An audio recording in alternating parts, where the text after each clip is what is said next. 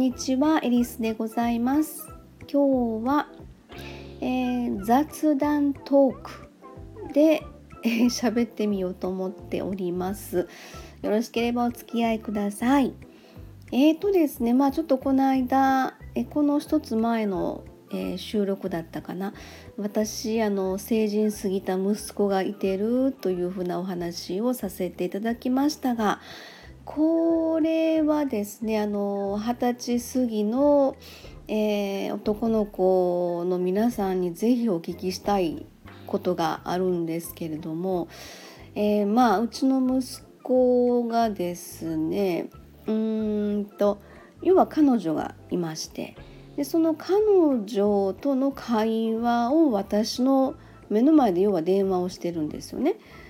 で 私も調子もんやからあのまああの彼女やっていうことはすぐ分かるんですけどもでえっ、ー、とね昨日なんですよそれが。あの月がめっちゃ綺麗かったんですね昨日すごいでっかい月が出ててで、まあ、駅までね夜11時過ぎぐらいに、まあ、息子を車であの、まあ、迎えに行くその途中車に駅からあの乗せてでそっから何をするんか知らんけど急に電話をしだして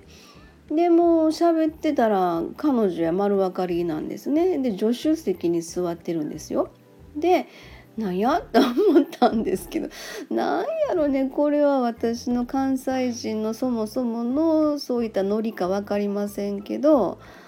あのまあ彼女の名前も聞いておりましたので「あれちゃん」みたいな感じで そそれをされる息子は嫌だろうと思いつつもめっちゃ喜んでる感じなんですよね。2人で、まあ、2人の会話の中で、えー、喜んでるみたいなね。でお母さん喋るか俺の彼女と喋るかみたいな感じで「いいわもういいって言うてるやん」って「えなにちゃん月見てみお部屋から月見えへんかな？すごい綺麗な月が見えてるよ」って言って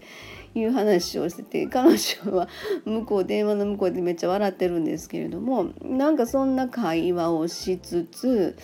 えー、でまあ家に着きました。家の駐車場からね。家までの距離のところなんですけれどもえっとうんそこで息子が「彼女と喋るか喋るかほらほら」みたいな感じで「わけわからんこいつ」みたいな。普通彼女の立場としたらあのその彼氏がね自分の母親となんかそんな風な変なあのじゃれてるわけでもないんですけどそんな風なあの光景を電話の向こうからですね感じた場合に嫌じゃないのかなと思ったんですよ。ちょっとマザコン系的なね感じのこと。で彼女的なその立場としてはそれって嫌なんちゃうんあんた？みたいな感じで後で電話切って言ったんですけどね。全然気にしてへんとかっていうのでその辺の心理もまたわからないんです。で今の若い子たちはそういうのマザコンとかっていうそういう響きは何も動じないんかしらという感じがちょっと思ってね。まあ別にいいんですけどあの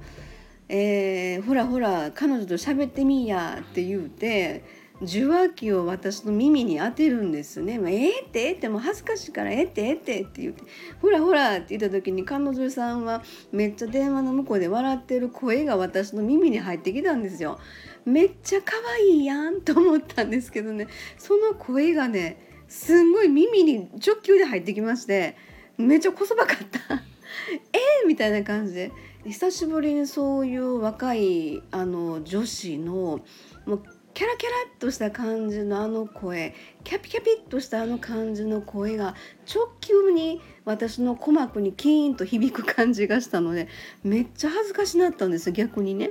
もうええって？ええって恥ずかしいからお母さん恥ずかしいからええわって言って結局まあ電話切ったんですけどね。その辺の今時の二十歳過ぎの男の子の生態まあ自分の息子ながらなんですけどちょっと理解に苦しむなと思った、まあ、昨日の夜だったんですね。はい。そんなわけでどうでもいい話でございました。ではでは失礼いたします。